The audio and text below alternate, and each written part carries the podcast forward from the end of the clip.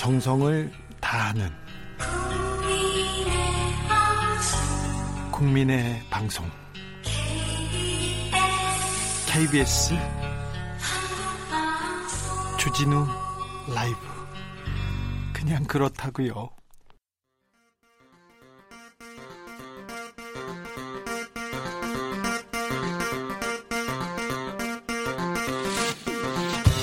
주진우 라이브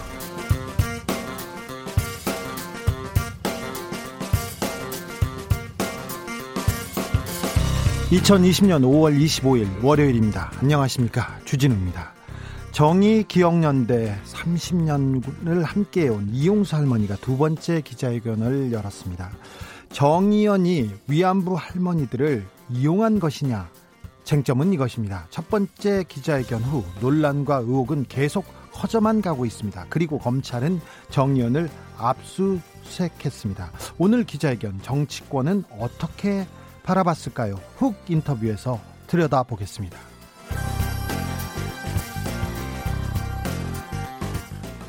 정의연 전 대표 윤미향 당선자와 이용수 할머니와의 갈등에 일본은 웃고 있습니다. 오늘 이용수 할머니의 기자회견 내용을 일본 언론은 뭐라고 쓰고 있을까요? 일본 언론이 보는 윤미향 논란 이영채 게이센 여학원대 교수 연결해 들어보겠습니다. 미래통합당 민경욱 하태경 의원 사이의 갈등이 점점 뜨거워지고 있습니다. 부정선거를 주장하는 민경욱 의원을 당장 출당시켜라 이렇게 하태경 의원은 주장하고 있는데요. 두 의원의 이야기 요즘 뭐하니에서 자세히 들여다보겠습니다. 나비처럼 날아 벌처럼 쏜다. 여기는 주진우 라이브입니다.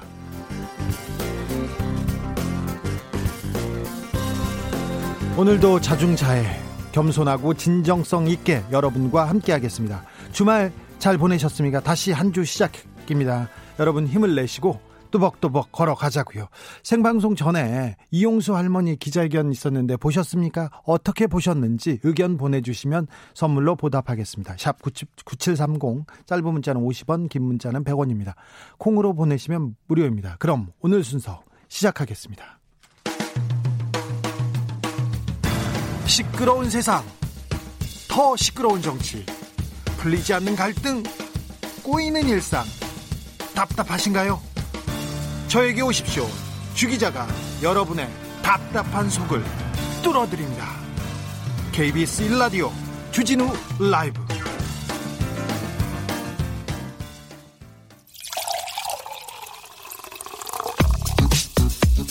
만 가지 뉴스 중 진짜 중요한 뉴스만 쭉 뽑아냈습니다. 주 라이브가 뽑은 오늘의 뉴스 주스. 시사인 시사인의 임지연 임지영 기자 안녕하세요. 네, 임지영 기자입니다. 네. 안녕하세요. 주말 잘 보내 셨고요? 네, 잘 보냈습니다. 네, 첫 번째 뉴스 가볼까요? 네, 코로나19 현황부터 좀 살펴보겠는데요. 전날보다 16명이 추가돼서 누적 확진자가 1만 1천 206명입니다. 네. 나흘 만에 10명대로 줄었고요. 국내 발생은 13명, 해외 유입은 3명으로 집계됐습니다. 그런데 연쇄 감염이 계속되고 있습니다. 6차 전파자까지 나왔다고요?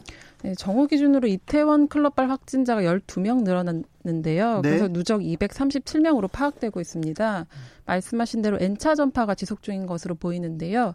이번에 6차 전파로 번지는 정황이 확인됐습니다. 네. 그리고 지난 2주간 감염 경로가 불분명한 확진자 비율이 6.8%로 이전의 2주보다 0.2% 늘어났습니다. 네, 뭐 6.8%만 감염 경로를 모른다. 그러면 굉장한 수치지만 그래도 우리가 긴장의 끈을 놓지 말아야 되겠습니다.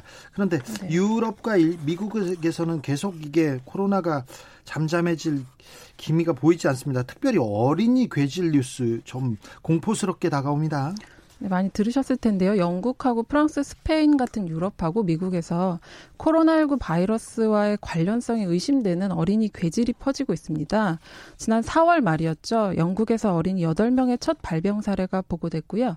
현재 미국, 스페인, 이탈리아 등 전 세계 13개 국가에서 환자가 나오고 있습니다. 네. 특히 미국에서만 220여 명의 환자가 발생했습니다. 이게 어떤 병이냐면 감기하고 비슷한데요. 네. 신체 곳곳에 동시다발적인 염증이 나타납니다. 아, 염증이요? 네. 그리고 이것과 함께 심장 이상까지 나타나는 가와사키병과 비슷한 증세를 보이기도 했는데요. 네. 가와사키병은 주로 5세 미만에서 발병을 하는데 이거 역시 전신의 급성 염증 질환이 나타나고 심하면 심장 문제를 초래합니다. 그래서 죽기도 하죠. 네. 그런데 이번에 유행하고 있는 괴질은 어린이들에게서 주로 발병되긴 하지만 가와사키병과는 달리 10대 후반이나 뭐 20대 환자 일부에서도 발생하고 있습니다. 우리나라에서는 지금 괴질 얘기가 나오지 않고 있는데 이 괴질에 대해서 어 WHO나 CDC에서는 뭐라고 얘기합니까? 네, 초기 보고들은 이 질환이 코로나와 관련이 있을 수 있다고 가정한다라고 세계보건기구가 밝히기도 했는데요. 네. 국내도 좀 긴장하고 있습니다. 방역 당국도 국내 소아 청소년과 전문의들한테 지침을 내려서 어린이 괴질이 조금이라도 의심되면 바로 당국에게 연락하도록 했습니다. 네, CDC는 미국 질병 예방센터입니다. 우리나라 질본 같은 데입니다. 어, 이제 클럽이나 유흥주점에 가려면 QR 코드를 내려받아야 한다는데 이게 무슨 소리죠? 네, 클럽, 유흥주점, 노래방, PC방 같은 데는 코로나 집단 감염 가능성이 높은 시설이잖아요. 예. 이곳에 가려면 다음 달 중순부터 QR코드를 이용한 전자 출입 명부를 의무적으로 도입해야 합니다. 지금 것은 뭐 허위로 막 적고 들어갔는데 이름이랑 뭐 전화번호 그냥 적고 갔는데 이제부터는 핸드폰 같은 데서 이렇게 검사 맡아야 된다는 거죠? 네, 그 이태원 클럽 같은 데서 출입자 명부에 허위로 기재한 이용자가 많아서 역학조사에 어려움을 겪기도 했잖아요. 네. 그래서 이런 방법을 어, 개발해냈습니다. 네. 네, 설치나 이런 것들 간단해서요. 이용자가 네이버 같은 데 접속해서 일회용 QR코드를 발급받으면 됩니다. 네. 네. 이거 바람직한 것 같아요. 우리나라 사람들 이름 적으라면요. 꼭 다른 이름 적습니다. 저도 항상 주덕화 이렇게 적고 이렇게 갔는데 그러면 네. 안 됩니다.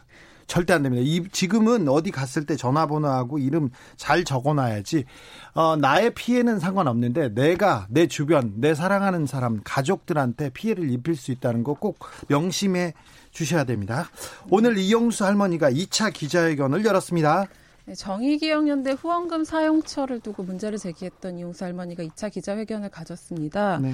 취재진이 너무 많이 몰려서 기자회견 장소를 변경하기까지 했는데요. 아, 취재진이 몰려서 변경된 겁니까? 네, 더 많은 사람들이 들어올 수 있도록 변경했다고 들었습니다. 네. 작정하신 듯 많은 말을 쏟아냈는데요. 뭐 정대협이 생명을 걸고 끌려간 위안부 할머니를 쭉 이용했다.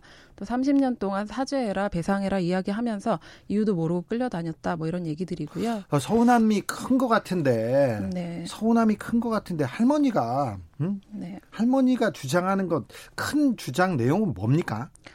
네, 그 좀 정리된 문서 형태로 기자들에게 나눠준 걸 좀 보니까요. 예? 일단 시민 주도 방식 이나 30년 투쟁의 성과를 계승하고 또 투명성을 확보한다는 그 기본 전제를 바탕으로 예? 좀 대안적인 기구를 제안하기도 하셨어요. 그리고 운동의 방식을 바꾼다는 것이 위안부 할머니 투쟁을 끝내는 것이 아니라면서 이번에도 올바른 역사 교육 이런 것들을 좀 강조했습니다. 네. 아무튼 네. 어, 기자회견을 열자마자 보수 단체들이나 보수 언론에서는 지금 계속해서 어, 강제 수사를 그 압박하고 있습니다. 네, 지금 어 특히 검찰이 정의연 사무실에 이어서 기런호 할머니가 사시는 평화의 우리 집까지 압수수색을 하기도 했죠. 여기는 다른 데인가요? 아니요, 이게 같은 곳이긴 한데 같은 곳에서 운영하고 있는 정의연과 관련된 곳이기는 한데요. 네. 네. 어쨌든 애초 정의연이 길할머니가 거주하는 곳이라서 이미 제출하겠다고 검찰하고 사전에 협의를 했는데도 네. 검찰이 압수수색에 나서서 유감을 표시하기도 했습니다. 네, 아무튼 논란이 사그라들지 않고 있습니다. 어, 잠시 후 훅 인터뷰에서 우이종 전 더불어시민당 대표 그리고 이태규 국민의당 최고위원과 함께 더 자세히 어, 다루겠습니다. 오늘 채널 A가 음, 자사 기자에 대한 보고서를 냈습니다. 협박 취재, 검언 유착 계속 의혹을 받았는데 자체 보고서를 지금 냈어요. 네, 53쪽짜리 자체 진상 조사 보고서를 냈습니다. 아, 길게도 냈더라고요. 네. 간단히 그때 당시 그 일을 좀 요약해 드리면 해당 기자가 수감 중이던 전 신라젠 대주주 그 이철 대표에게 편지를 보냈죠.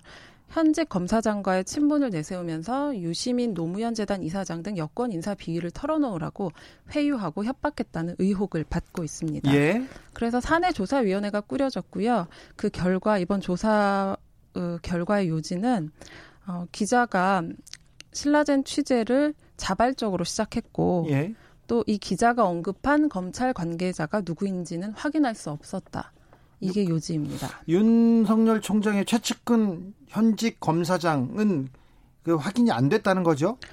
네, 조사위는 녹음 파일을 확인하지 못했으나 검찰 관계자와 그 이 기자가 이야기했을 가능성은 있다고 밝혔습니다. 그래요? 근데 그 기자는 또 아니라고 또 그 밝혔다고 하는데. 네, 또 취재 과정에서 취재 윤리를 어겼다는 사실도 밝히기는 했는데 이게 네. 근본적으로 진상조사위는 뭐 강제조사권이 없어서 조사에 한계가 있었다고 하기도 했어요. 예. 그리고 특히 이번 조사 결과에서 좀 주목되는 부분이 이 기자가 조사위 조사 직전에 휴대전화 두 대를 초기화하고 예. 노트북 PC를 포맷하기도 하고 예. 또 휴대전화를 분실했다고 보고하기도 하고 그랬습니다. 예. 그래서 녹음 파일 같은 증거는 찾을 수가 없었습니다. 네, 검언 유착도 없었다. 녹음 파일도 없었다. 휴대전화는 초기화해서 파일을 찾을 수가 없었다. 검사장 이름도 없었다. 그리고 지금껏 그 나왔던 내용은 순수 창작물이다. 이게 채널 A의 입장인 것 같습니다. 여기서 잠시 중앙재난안전대책본부에서 알려드리는 내용 전해드립니다.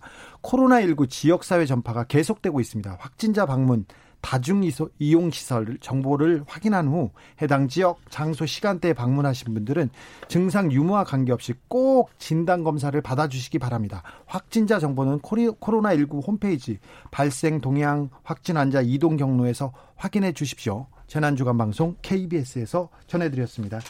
어, 김정은 위원장이 또 오랜만에 나왔습니다. 지봉을 들고 왔다 갔다 하셨어요? 네, 오랜만에 모습을 드러냈습니다. 어제 노동신문이 김정은 위원장이 주재한 북한의 당 중앙군사위원회 확대 회의를 보도했습니다. 큰 지휘봉을 들고 스크린을 가리키며 설명하는 모습이 포착됐는데요. 스크린 사진은 모자이크 처리됐습니다. 예. 노동신문에 따르면 핵 전쟁 억제력을 한층 강화하고 전력 무력, 무력을 고도의 격동 상태에서 운영하기 위한 새로운 방침을 제시했다고 합니다. 핵 관련된 회의를 하고 지시가 있었나 보네요. 네, 지난해 말 노동당 중앙위 전원회의에서 새로운 전략 무기를 목격하게 될 거라고 밝힌 지 5개월 만에 나온 메시지인데요. 네. 전문가들은 신형 잠수탄 발사 탄도 미사일 같은 어, 그 개발 가능성을 시사한 것으로 보고 있습니다. 네. 아무튼 미국한테 또 좀 들어봐라. 나 좀 봐주세요. 이런 얘기를 직접 하려는 모양입니다. 경비원 사망 사건 이야기 주스에서 계속 다루고 있습니다. 우리 주진우 라이브가 이 문제는 좀 끝까지 다루고 싶은데요. 인권위에서 재발 방지를 위한 권고가 있, 있었습니다. 네, 지난 7월부터 시행 중인 직장 내 괴롭힘 금지법이 있습니다. 근데 여기는 사용자가 노동자를 괴롭히는 행위만 금지합니다. 네. 근데 국가인권위원회가 소비자나 뭐 제3자 등에 의해서 괴롭힘을 당한 근로자도 보호할 수 있는 내용을 담은 직장 내 괴롭힘 예방과 피해 근로자 보호를 위한 제도 개선 권고의 건을 의결했습니다. 네. 주민 갑질에 의한 아파트 경비원 사망 사건처럼 소비자에 의한 괴롭힘을 처벌하는 규정은 없습니다. 네. 그래서 이런 걸 마련한 건데요. 괴롭힘 행위자가 소비자나 원청 관계자, 또 회사 대표의 친인척 등 제3자일 경우에도 사용자가 피해 근로자에 대해 보호 조치를 하도록 해야 한다고 권고한 겁니다. 그래야죠.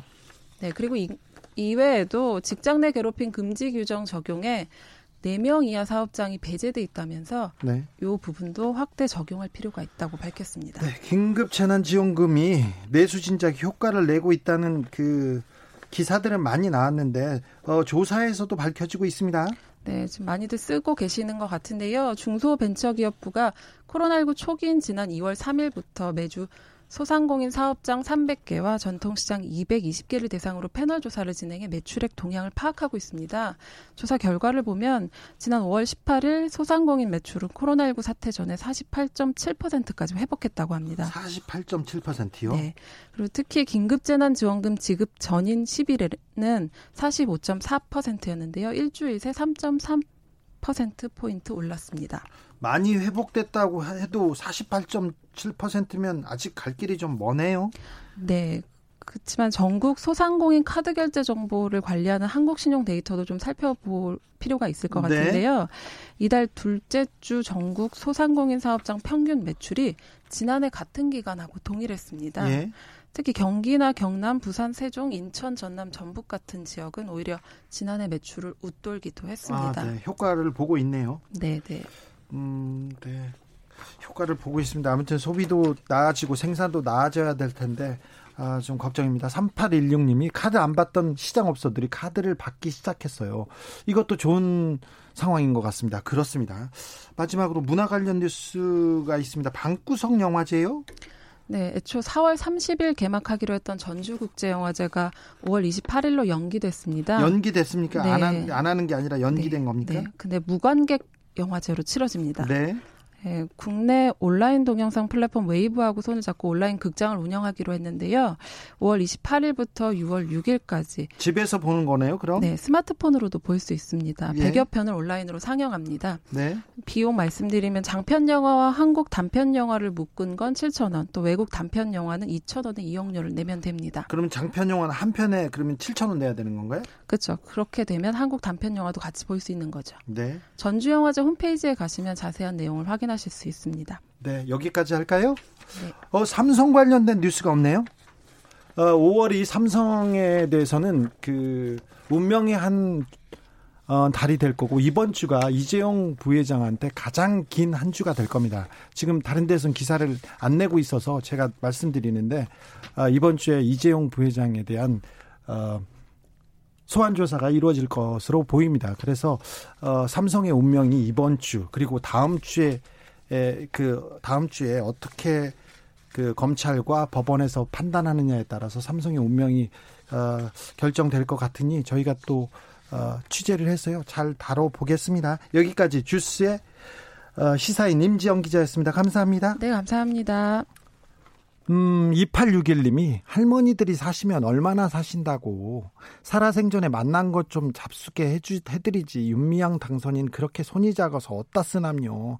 할머님들 해달라고 하는 대로 좀 다 해드리지. 어차피 그분들 보고 기부했을 텐데 이런 또 안타까움 문자로 주셨습니다.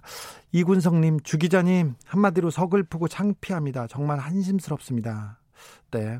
다 안타까운 마음인 것 같습니다. 위대한 사냥꾼님은 정신대와 이안부를 왜 같이 취급하냐는 말이 그 말 듣고 난 멘붕 이렇게 얘기하는데 음, 네, 어, 뭐, 용어에 정확한 용어를 사용하는 데는 조금 그 오해의 여지가 좀 있었을 텐데요. 그, 그 여지가 있었던 것 같습니다. 7288님, 참 씁쓸합니다. 사실 여부를 떠나 할머니가 노구에 그런 기자회견을 했다는 사실이 먹먹하네요. 네. 나는님, 윤미향 씨가 30년 동안 정의연에 매진한 이유가 돈 때문이 아니길 바랍니다. 네. 1727님, 할머니 말 한마디에 온 언론이 덤벼들고 정의연대가 마치 온갖 비리들로 가득 찬 단체로 비춰져서 안타깝네요. 아, 여러 의견들이 여기서 나오는데 어, 정의연을 그 비난하는 사람도 아니면 옹호하는 사람들도 다 안타까운 심정인 것 같습니다. 저희들도 마찬가지고요. 네. 빨리 이 문제가 그 이용수 할머니도 정의연, 윤미향 당선인도 빨리 그, 어, 사실을 명명백백하게 밝히고 국민들한테 이해를 구한 후에 앞으로 나갔으면 합니다. 정신대 문제, 한일 어, 관계에서 매우 중요한 위치를 차지하고 있기 때문에 빨리 내부의 논란은 봉합되었으면 한다는 게 저희들 생각입니다. 교통정보센터로 갈까요? 김민희 씨. 주진우 라이브.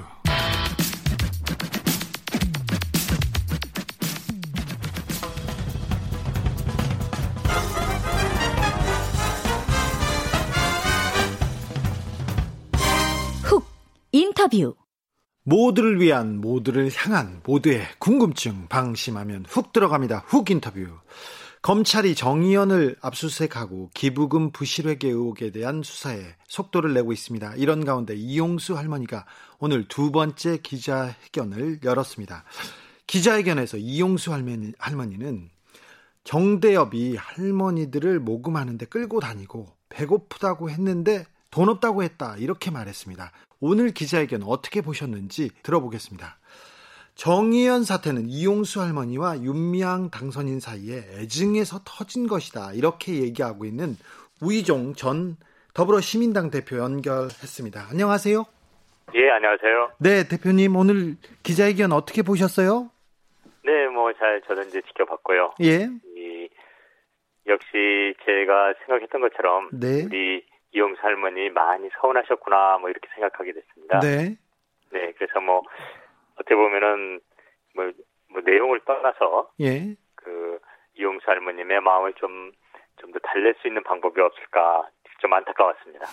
어, 그 서운함의 근원이 뭐라고 보십니까? 어, 역시 뭐 오늘 뭐 직접 다 말씀해 주셨는데요. 그 당신께서 생각하시기에는 어쨌든 예를 들어서 이제 그 오늘 표현 그대로 정신대와 위안부는 분리돼야 되는데 이제 그런 게 분리되지 않은 채 위안부 할머니들이 이용당했다라는 어떤 그런 좀 서운함이 계신 것 같고요. 예. 또 이런 충 그 이런 30년 동안에 좀 충분한 어떤 그 금전적으로나마 이렇게 배려라든지 이런 게 좀 충실하지 않았던 것 같다라는 게 있고 또 마지막으로는 어떤 이제 이 윤미향 이 당선자가 국회의원 나가는 과정에서 좀 그런 것들이 좀 충분히 이 윤미향 씨와 이, 이, 이 할머님 간에 어떤 충분한 논의가 없어서 그것이 좀 배신감을 좀 느끼셨던 것 같습니다. 윤미향 당선인은 더불어 시민당에 그리고 대표님한테 네. 어떻게 이 사안을 설명합니까? 어떻게 해명하고 있나요? 어, 예, 이것은 뭐 해명의 문제가 아니라 어쨌든 이 뭐 당연히 이런 문제가 됐을 때 어느 정도 의견을 이제 제가 이제 뭐 알아봤습니다만, 네. 일단 이 본인도 당혹스러워하고 이 그게 어떤 회계의 문제 같은 것들은 사실 일반 시민단체에 좀 부실한 건 맞는데요. 네. 그래서 그런 것들이 어떤 개인적인 의도적인 범죄의 형태로까지 이야기가 되는 것을 매우 좀 안타까워하고 있고 그런 예. 것들은 뭐, 뭐 객관적으로 이제 밝혀져야 될 것 같습니다. 네. 30년 세월인데 30년 네네. 세월인데 그래도 윤미향 당선인이 어느 네. 부분이 조금 마음에 걸렸다. 그 전에도 이용수 할머니가 서운함을 좀 어, 표시한 게 좀 흔적들이 보입니다. 그래서 네. 그런 얘기 안 하시던가요? 아, 어디서부터 어? 좀 잘못된 것 같다. 아, 예, 그런 얘기까지는 뭐 오래 나눌 상황은 아니었습니다만, 네. 다만 이, 이 어떤 할머님들이 우리가 이제 위안부나 정신 다니시 할머님이라고 그래도 다 사람의 개성이 다 다르다 보니까, 예. 네, 그런 것들에 대해서 어떻게 다 만족스럽게 하기는 참 어려웠던 것 같습니다. 30년인데요. 네네. 30년 동안 그 윤미향 당선인과 이용수 할머니가 이렇게 함께 지냈으니까 그 어찌 보면 자식 부모 자식보다 더 가깝게 지냈을 수도 있는데 네네네. 어, 비판하는 입장에서도 30년 네. 동안 회계가 투명하지 않을 수도 있다. 어떤 영수증은 네. 없을 수도 있다. 그런데 뭐가 얼마나 잘못됐는지는 좀 밝혀야 된다. 이런 의견이 좀 있습니다. 이 부분에 대해서는 어떻게 보시는지요, 대표님? 예, 저도 뭐 이 이 회계 부분은 어느 시민단체건 투명해야 된다는 게 저는 원칙이라고 보고요. 예. 다만 방금 말씀하신 것처럼 30년 동안에 뭐 영수증이 100%다 있어야 된다든지 뭐가 다 이렇게 한다는 건 30년 전 시대에 무슨 뭐 회계사를 고용해서 이제 해온 것도 아니기 때문에 예. 그것은 일반적인 시민들의 상식선에서 판단돼야 될 지점이 있다고 봅니다. 예. 다만 이것이 의도적인 어떤 범죄성의 개인 착취가 있다면 그건 당연히 책임져야 되는 거지만 네. 그런 지금 30년이란 긴 시간 동안 더욱이 회계라는 어떤 전문 영역이 시민단체에서 제대로 하나도 틀림없이 했어야 된다라고 요구하는 것은 저는 그야말로 의도가 있는 거라고 생각하고요. 네. 대표님 자연스러운 네. 상식이 중요한 것 같습니다. 네. 대표 대표님이 보기에는 의도적인 회계 조작이나 재산 네. 축적, 부정 축제 네. 이런 건 없다고 보시는 거죠? 아, 그것은 저는 마주 판단은 내리지 못하고 있습니다. 제가 그 단체의 회계 예. 상황을 잘 모르기 때문에 그것은 좀 기다리 보자는 입장이고요. 네. 어, 오늘 이용수 할머니가 생각지도 못한 내용이 나왔다. 내가 아니라 네. 검찰에서 어, 밝혀야 될 내용이다. 이런 네. 말씀하셨는데 네. 어, 검찰 조사를 지켜보긴 할 텐데 어떻게 네. 진행될 거라고 보십니까? 글쎄요, 그 저도 뭐 예측하기는 참 어렵네요. 그리고 네. 또 오늘 할머님의 말씀이 음. 이제 검찰 수사가 이렇게 신속히 진행된 걸 보고 하신 말씀인지 네. 아니면 구체적으로 어떤 내용을 알고 하시는 건지는 좀 명확하지 않아서 네. 역시 좀 그런 조사 결과를 기다려봐야 된다는 게 제 입장입니다. 네. 민주당에서는 말을 안, 아끼고 있고요. 오늘도 뭐 어, 대표 최고위원 회의에서도 그 윤미향 당선인에 대한 그 사퇴론에 대해서는 함구령을 내린 상태입니다. 그래서 별 얘기가 없었는데. 네. 어, 민주당은 그 지켜보자는 입장인가요? 네, 그렇게 알고 있습니다. 그래요? 시민당도 네. 마찬가지고요. 어, 마찬가지죠. 왜냐하면 네. 이런 어떤 의혹 제기라는 것은 또 시민단체면 당연히 받아야 되는 거고, 예. 뭐 그것은 건강합니다만 그 의혹 제기가 이런 그 절차에 따라서 명확해지기 전에 이런 여론몰이나 어떤 명확하지 않은 의혹만으로 이 과도한 어떤 그 특정 방향으로 몰아가는 것은 그건 우리 사회가 개선돼야 될 하나의 병폐 중의 하나라고 봅니다. 예. 저희가 뭐 심지어 조국 전 장관 사태 때도 여전히 사법적인 이 판단 진행이 여, 지금도 되고 있는 상황에서 이미 그 당시 그런 그 여론몰이로 방향이 막 잡히고 이런 걸 보면 그것은 굉장히 건강하지 않은 사회이기 때문에 예. 저는 기다렸다가 사실 확인하고 어떤 결정을 하겠다는 것은 너무나 타당한 자세라고 봅니다. 예. 더불어 시민당 대표로서 전 대표로서 네. 어, 양정숙 당선인이나 윤미향 당선인에 대한 그 문제 제기가 계속 의혹 제기가 네. 계속되는 거에 대해서 네. 어, 어떤 입장이신지 좀 비판을 받을 만하다고 생각하시는지 아니면 아, 예. 언론이 너무 심하게 다룬다 이렇게 생각하시는지 예, 기본적인 어떤 이, 이것이 이런 사회적인 무리를 일으켰다는 것 자체에 대해서는 굉장히 송구스럽게 생각하고 아, 있습니다. 대표로서도 송구스럽고 반성하고 그렇습니까? 반성의 문제는 아니라고 봅니다. 아, 반성은 아닌가요? 네. 네. 예를 들어서 양정숙 씨 같은 경우는 네. 기본적으로 그 검토가 이제 민주당에서 이루어져서 그 저희 시민당으로 오신 분이기 때문에 아, 예. 저희는 의혹 제기가 된 이후로 아주 철저하게 그 검증을 했기 때문에 네. 반성의 문제는 아니라고 보고요. 네. 또그 다음에 윤미향 단사님 같은 경우는 당시 그 저희가 시민 그 예를 들어서 저희가 그 소수당이 참여를 다 해서 채워졌으면 모르지만 저희가 그 10분의 후보자 중에 그 빈 곳이 생겨서 네. 그러면 우리 그 당시 시, 더불어 시민당이 결정하기보다는 시민들의 추천을 받자 했을 적에 네. 그 사회 분야의 가장 어떤 한 대표적인 분야가 이 정대협 쪽이었거든요. 예. 그랬을 적에 그 당시 집행부에서 누구나 다 대표적인 활동가로서 상징적인 인물은 윤미향 씨다라고 해서 선정이 됐고 예. 그 정대협에 대해서 그런 어떤 문제 제기는 그 당시까지 그렇게 뭐 회계 문제가 있었다든 이런 거는 그렇게 공식적으로 없었기 때문에 이제 지금은 이제 사후에 결과론적으로 이런 이 할머니의 문제 제기가 있으니까는 문제다라고 하지만 그 당시는 아마 저희뿐만 아니라 다른 어떤 일반적인 사회적인 관점에서도 이 정대협의 어떤 문제가 있었다고 생각하지 않았던 것 같습니다. 네. 그래서 만약 그런 게 조금이라도 있으면 당연히 검증했겠죠. 그러나 뭐 후보자가 속했던 전이 단체나 그것을 뭐 집단에 대한 회계를 다 뭐 우리가 다 검증하는 건 아니기 때문에 네. 저는 뭐 이걸 반성의 문제라고는 보지는 않지만 다만 이제 결과적으로 이렇게 시끄러워진 것 자체는 이, 이 당선인들이 저희 당에 속해 있었기 때문에 네. 그거에 대해서는 송구스럽게 생각하고 있습니다. 네. 이용수 할머니가 기자회견 1차 기자회견하고 이 문제가 계속 어, 증폭되고 2주 3주 동안 신문에서 네. 계속 대서특필되고 있습니다. 좀 네. 당황스러우시죠? 아니요, 뭐 당황스럽지는 않습니다. 왜냐하면 당황스럽지도 어느 정도 네. 예, 예상을 했던 거기 때문에 아, 예. 그렇습니다. 이런 문제가 될 때 사안의 어떤 사실 확인보다는 네. 대부분 그 정치적으로 몰아가는 게 지금까지의 우리 사회였죠. 예. 지금도 그게 반복되는 것이기 때문에 그다음 처음 문제 제기됐을 때 아 이것은 사실 확인을 거쳐서 제대로 진행되기보다는 분명히 정치적으로 여론몰이가 시작되겠구나라고 생각 예상했기 때문에 네. 지금 상황이 그렇게 놀랍지는 않습니다. 네, 대표님. 대표님, 네. 그러면 이 문제가 윤미향 당선인 문제가 얼마, 얼마나 좀 더 이 사회를 좀, 어, 좀 시끄럽게 할까요? 어떻게 예상하십니까? 어, 어쨌든 공식, 어떤 뭐 검찰이 뭐 벌써 이제 뭐 수사를 한다니까요. 네. 뭐, 그렇게 신속하게 했기 때문에 결과도 뭐 금세 신속하게 나올 수 있겠죠. 그래서 그, 그런 결과 나오기까지는 또 어떤 의미에서는 그런 객관적인 자료가 나온다 해도 또 정치적인 측면에서 그 이용될 수 있는 여지가 있기 때문에 예. 상당히 꼬리를 끌 것 같습니다. 아, 네.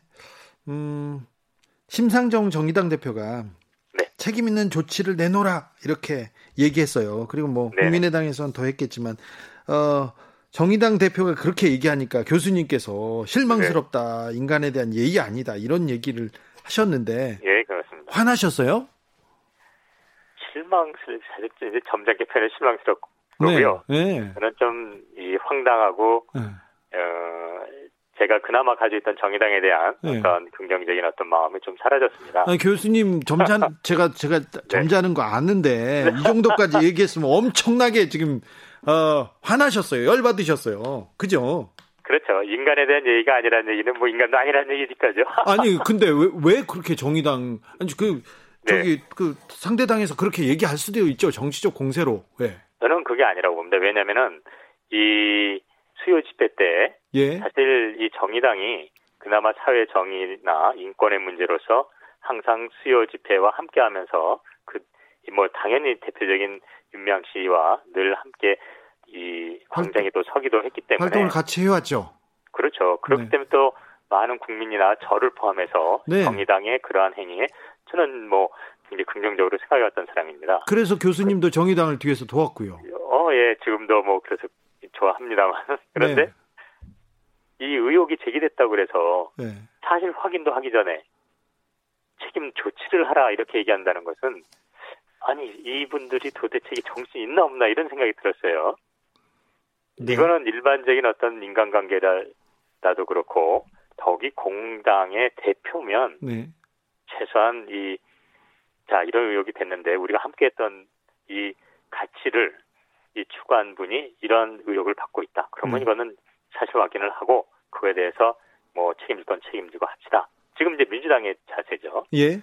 그렇게 했다면 저는 뭐 전혀 이의가 없을 텐데 사실 확인하기도 전에 조치를 내놔라 뭐 이렇게 한다는 것은 아니 같은 가치 인권과 뭐 어떻게 보면 사회 정의를 위해서 이렇게 노력했던 함께했던 동지일 수도 있는 윤미향 씨에 대해서 네. 그 제기된 의혹을 야 이거 밝혀서 이분의 억울한 게 있는지 아니면 챙길 게 있는지 확인해보자라는 자세가 아니라 의혹 제기만으로 그냥 조치를 취해라라고 말한다는 것은 아 저는 굉장히 실망했던 거죠. 한때 공당의 대표이셨던 우이종 대표님 그러면 더불어 시민당은 어떻게 되는 겁니까 지금 지금 민주당하고 네. 지금 다 합당이 끝났나요? 네 합당이 다 마무리됐습니다. 그러면요 시민당은 뭐, 없어졌나요? 그러면요? 그렇습니다. 역사 한 페이지로 남겨지고 이제 한국 정당사의 한 기록으로 남게 될 거예요. 네. 되겠죠. 그런데 시민 백서 작업 들어가고 있고요. 아 백서 작업이요? 그럼 네. 대표님도 이제 그 몇 가지 마무리만 끝나면은 그 더불어시민당 대표의 그 직을 그냥 다 끝내는 거네요? 네, 이제 끝냈습니다 이미. 끝내면 그럼 어떻게 민주당으로 가서 활동을 어제로. 하시나요? 어제로요? 아니, 어 아니요, 뭐 저는 정당 활동하지 않고요. 물론 예. 아마 이 더불어시민당은 그대로 이제 더불어 그 민주당원이 되는 거기 때문에 흡수 네. 합당이기 때문에 저도 아마 그 민주당원이긴 하겠습니다만 네. 특별히 민, 민주당에서 어떤 활동할 계획은 없습니다. 아 그래요? 네. 아무튼 더불어시민당은 그 역사의 한 페이지로 남는데 더불어시민당의 당선인인 윤미향 그렇죠. 예, 당선인의 갈등은 어, 계속되고 있습니다. 아. 그렇죠. 그리고 뭐 아마 양정숙 씨 건도 당선인 예. 건도 아마 어쨌든 선거법 위반으로 저희가 고발한 상태이기 때문에 네. 그것도 아마 좀 더 지켜봐야 되고요. 여의도에선 떠났지만 그 서초동과 그 국민들한테서는 계속 남아 있을 것 같은데요.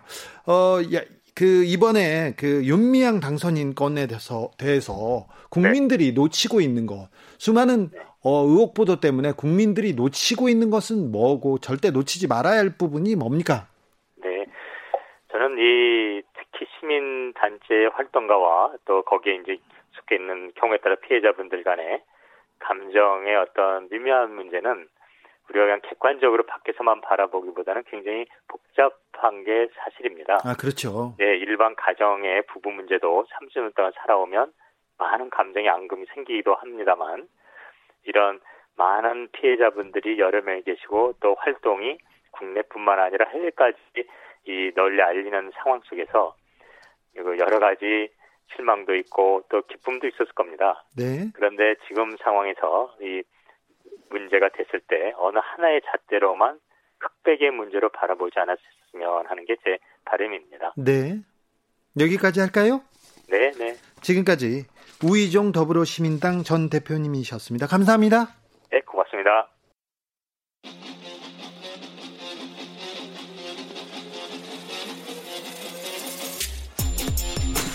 진짜가 나타났다. 악마 기자 주 기자가 전해주는 지옥에서 온 실사. 주진우 라이브. 주진우 라이브 함께하고 계십니다. 이용수 할머니의 2차 기자회견. 정치권에서는 어떻게 보고 있을까요? 국민의당 입장 들어보겠습니다. 윤미향 당선인이 할머니를 이용해서 사익을 추구했다면 용서 못할 범죄다. 이렇게 얘기하신 이태규 국민의당 최고위원 모셨습니다. 어서 오세요. 네, 안녕하십니까? 네. 오늘 기자회견 어떻게 보셨어요? 어, 좀 많이 숙연해지기도 했고요. 또 예. 착잡하기도 했습니다. 네.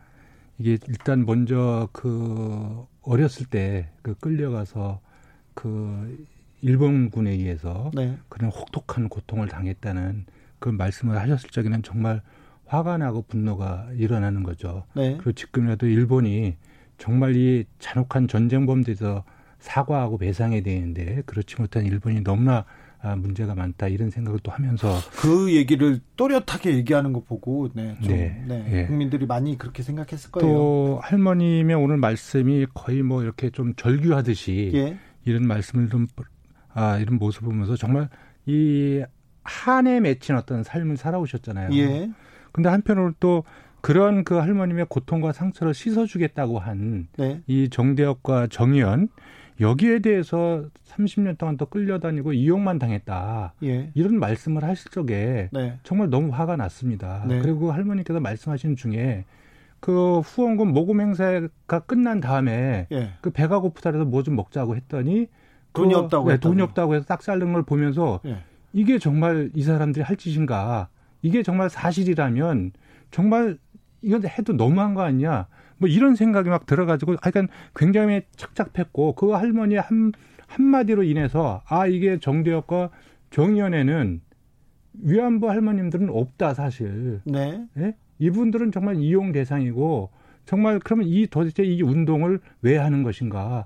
이런 어떤 근본적인 문제 제기를 하지 않을 수가 없다. 예. 네, 그렇게 생각이 들었습니다. 저도 그 발언 듣고 놀랐는데 행사 끝나고 어디 갔는데 밥도 안 줬을까? 그, 안 줬을까 이런 생각도 좀 하고요. 근데 배가 고프셨나 본. 서운하긴 서운했어요. 할머님께서 네. 그죠? 네. 어, 30년 동안 이렇게 세월을 같이 해왔는데 서운함이 컸으니까 오늘 자리도 있었던 것 같은데 어, 이 할머니의 윤 당선인에 대한 그 서운함의 핵심, 이 논란의 핵심은 무엇이라고 보십니까? 저는 아무래도 그 동안에 아마 저는 그 이 운동을 하면서 예. 이 윤미향 씨나 이런 그 정의기억 연대를 운영하는 운영진들과 할머니들의 소통의 문제가 저는 근본적인 문제라고 생각이 들고 네. 그 과정에서 할머님들의 중, 중심의 사고와 어떤 운영이 이루어지지 않았던 거 아닌가. 그래서 네. 할머니 입장에서는 이건 근본적으로 위안부 할머님들을 위한 운동이 아니라 네. 그 정말 운동을 위한 운동이 아니었는가 이러한 문제 제기였다고 저는 생각이 들고요. 네. 아까 제가 어, 대략 할머니께서 직접 구술하신 걸 누가 정리한 해결문을 봤을 적에 네. 정말 이게 정의와 인권 이 일본을 이겨내는 방법에서 굉장히 성숙한 원숙한 어떤 그 정리나 의견을 갖고 계셨어요. 예. 그런 부분들이 정의기억연대에는 없었던 것이 아니었는가 저는 그렇게 생각을 합니다. 프로블럼 남바님입니다. 이번 계기로 인권 시민단체의 새로운 체계가 정립되길 바랍니다. 네. 그렇습니다. 이상우님은 할머니의 섭섭함을 돈으로 연결 지으려고 하는 말은 아닌 것 같습니다. 당에서는 오해라니 지원에 관한 섭섭함을 얘기해서는 안 됩니다. 윤 당선인이 직접 해명해야 합니다. 의혹에 관한 건 해명해야겠죠. 이렇게 의견 주셨고요. 제타님은 종군 위안부나 근로정신대나 모두가 일제의 피해자인 건데 누가 더 크다. 누가 피해가 적다 이렇게 논하는 것 자체가 좀 서글프더라고요. 이런 의견도 있었고요. 7849님은 회계 부분이 불분명하고 깨끗하지 못하면 윤 후보는 스스로 깨끗이 물러나야 합니다. 이런 의견 주셨습니다. 어떻게 생각하십니까? 저는 맞다고 보고요. 그 또 오늘 이제 물론 이제 일제 때 강제적으로 끌려가서 이 군수공장이나 이렇게 일하신 분들과 네. 위안부 할머님하고 그 고통에 있어서 큰 차이가 있죠. 네. 오늘 이제 할머니께서 이제 그거를 그 부분 지적하셨죠? 지적을 하셨던 부분이 있고요. 아, 저는 이제 기본적으로 이것이 현상적으로는 지금 회계의 어떤 그 불투명성, 네. 그리고 이 과정에서 어떤 아, 횡령이나 착복이나 이런 범죄가 있었는지 이런 부분은 저는 이제 그 형사 처벌하면 된다고 봅니다. 네. 만약 사실이라면 네. 그리고 검찰이 수사를 하니까 예. 중요한 부분 과연 이것이 윤미향 씨 개인의 문제냐, 네. 아니면 이거 한국 어, 시민운동 전체의 문제냐 예. 이런 부분에서 결국은 여기서 시민운동의 어떤 권력화나 사유화 또 지나친 정파성의 문제 또 어떤 도덕적인 문제 이런 모든 부분이 지금 드러나고 있는 것이 아니냐 저는 그래서 이번 일을 계기로 네. 계기로 해서 저는 시민운동 단체의 어떤 전반적인 성찰과 재정립 이런 부분을 한번 따져봐야 되는 것이 아닌가 그것이 우리 사회의 건강성을 회복하기 위해서 저는 도움이 된다 이렇게 생각이 들거든요. 시민사회 전반의 그 성찰을 요구하는 그 시대가 온 것 같아요. 그런 것 같습니다. 그런데 아, 아까 그 의원님께서도 좀 검찰 수사를 지켜봐야 된다고 하는데 하셨는데 어, 정의를 팔아 사리 사욕을 추구했다. 그리고 피, 할머니들의 피와 땀으로 호의호식했다. 이 부분에 대해서는 명확하게 아직 드러나는 건 없어요. 그렇기 때문에 네. 다만 그럼에도 불구하고 좀 정의연이나 윤미향 씨가 해명을 제대로 못 하고 있고요. 네. 윤미향 씨가 해명하는 부분이 다 거짓말 아니겠습니까? 즉그 아, 다 거짓말은 아니고요. 제가 네. 봤을 적에 예. 가령 이제 본인이 여러 가지 부분에서 안성 쉼터의 그 매입과 운영 과정 또 다시 매매 과정 그다음에 또 어, 자녀 유학 비용 또 아파트 매입 비용 여러 가지 부분에서 네. 의혹들이 제기가 되고 여기서 출처 소명을 못하고 그런 속에서 또 어, 그 정의원에 대한 어떤 후원금이나 국고보조금이나 이런 부분에 공신누락의 여러 가지 부분이 있어서 저는 진실을 빨리 밝히는 것이 좋겠다고 생각이 들고 검찰 수사 이전에 진실을 밝히는 게 저는 당사자가 밝히는 것이 맞다고 봅니다. 그리고 예? 검찰 수사까지 기다려서는 안 된다고 보고요.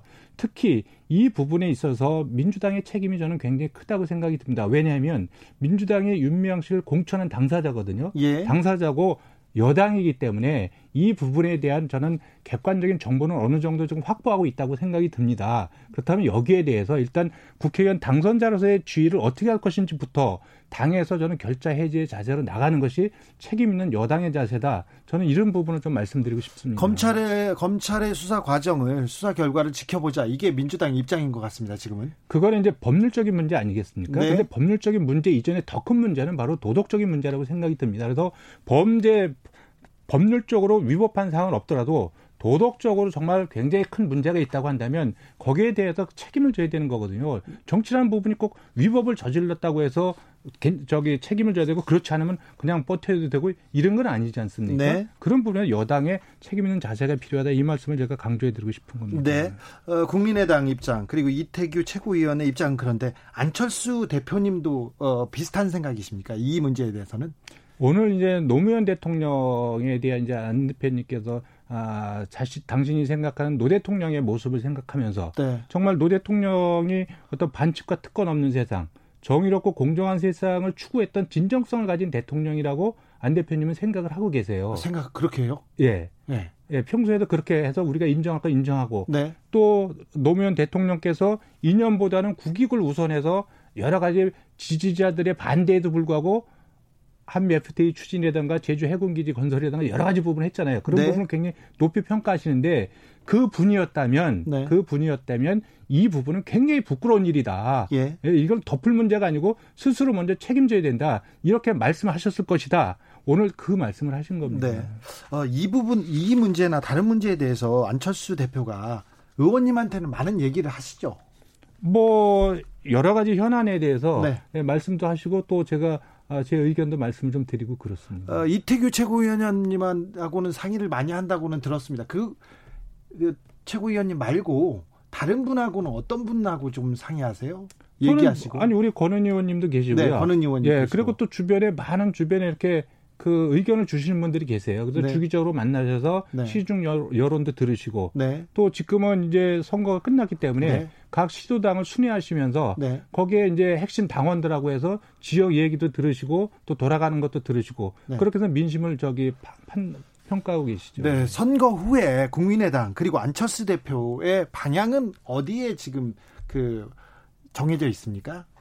뭐 안철수 대표께서 말씀하셨지만 일단 이번 선거는 사실 여당이 이겼지만 네. 결과적으로는 야당이 진 것이다 이제 이런 말씀을 하셨기 네. 때문에 야권의 혁신과 재편이 중요하다. 네. 현재 미래통합당 중심의 야권으로 가지고는 네. 어떤 그 정치적 전망을 가져오기 어렵다. 네. 그래서 이거를 혁신해야 된다는 생각이 강하게 갖고 계시고요. 예. 또당 자체적으로는 이 작지만 이 강하면서 미래지향적인 정당 그런 미래의 의제들을 좀 선제적으로 제기하는 그런 정책 정당, 미래 정당을 만들어 보자. 네. 뭐 이런 의지를 갖고 지금 여러 구상을 하고 또 혁신 준비를 구성을 해서 거기서 이런 부분들을 많이 논의하고 계신다. 이런 말씀을 좀 드리겠습니다. 아니 근데 혁, 신 에 대한 생각은 그 전에도 많았고 독일에서도 계속 생각하셨는데 이번 선거에서는 잘 구현되지 않았잖아요.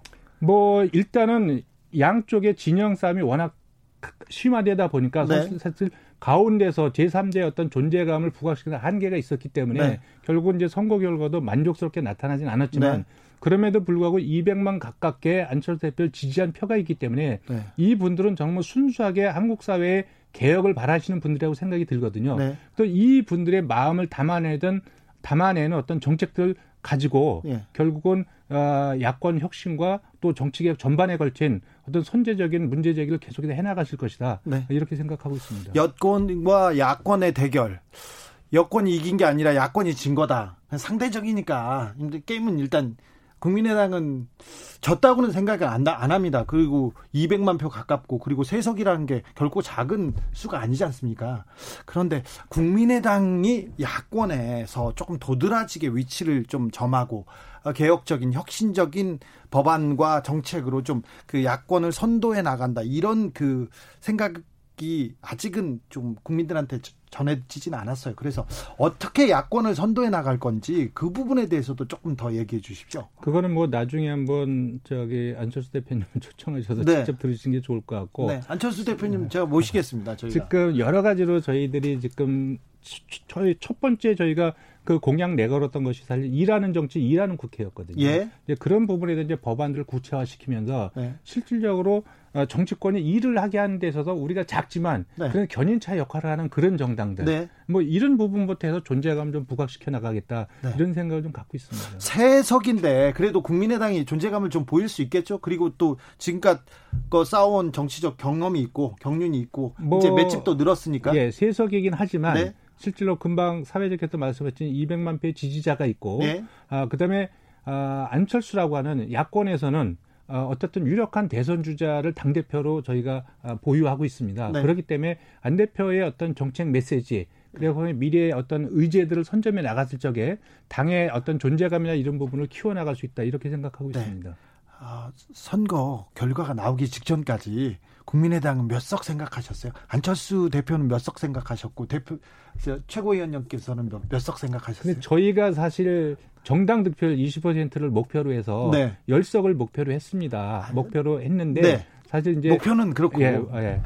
근데 아니, 저희는 정말 목표로 해서 네. 정말 최선을 다했습니다. 네. 네, 최선을 다했고 다만 이렇게 세석보다는 훨씬 많은 수를 저희가 예, 예상을 했죠. 네. 그런데 결과는 이제 그렇지 못했습니다. 네. 달리기 아 저기 대구 이렇게 병원에 내려갔을 때 아. 저기 의원님께서 추천해서 이렇게 대구에 가신 거예요? 그거는 100%안 대표님의 결단이시고 생각, 예, 그 이후에 달리기는요? 그 부분에 이제 많은 이야기를 하면서 네. 그러면 대중들에게 어떻게 새로운 방법으로 우리가 추구하는 부분을 알릴 것인가를 여러 가지 이야기하다가 네. 여러 가지 안 중에 있어서 이제 채택된 안입니다. 아 그랬어요? 네. 새로운 방법은 새로운 방법이었습니다. 네. 네, 충분하게 전달이 됐는지는 모르겠지만 네. 어쨌든 저는 좋은 정치 연설의 다른 한 표현 방법이라고 생각을 합니다. 알겠습니다. 작지만 강한 정당 국민의당 이태규 최고위원님과 함께했습니다. 감사합니다. 네, 고맙습니다. 네. G.O.D의 모르죠. 들으면서 주진우 라이브 1부 마무리하겠습니다. 7559님 정치 공세로 보입니다. 언론들이 제대로 전달을 하지 않을 뿐 쉼터나 유학 자금 등 개인 비리 관련된 부분은 대부분 해명됐다고 봅니다. 회계 관련은 검찰 수사를 봐야겠지만 언론들이 제대로 해명을 전달해 주지 않은 부분이 큰 것 같습니다는 의견도 주셨고요. 최성우님은 이용수 할아버지가 아, 죄송합니다. 이용수 할머니가 살아생전에 위안부 문제를 해결하고 싶어하는 마음이 느껴져서 참 안타까웠습니다. 할머니들 살아생전에 문제가 해결될 수 있도록 우리 모두 노력해야 된다는 걸 느낀 그런 기자회견이었습니다. 네. 그런 생각 저도 많이 했습니다. 네. 2부에서 저는 6시에 다시 돌아오겠습니다. 내 마음이 먼저 변한 줄 알더군. 그래서 우리가 헤어졌다는 사실보다 네가 먼저 버림받았다는 사실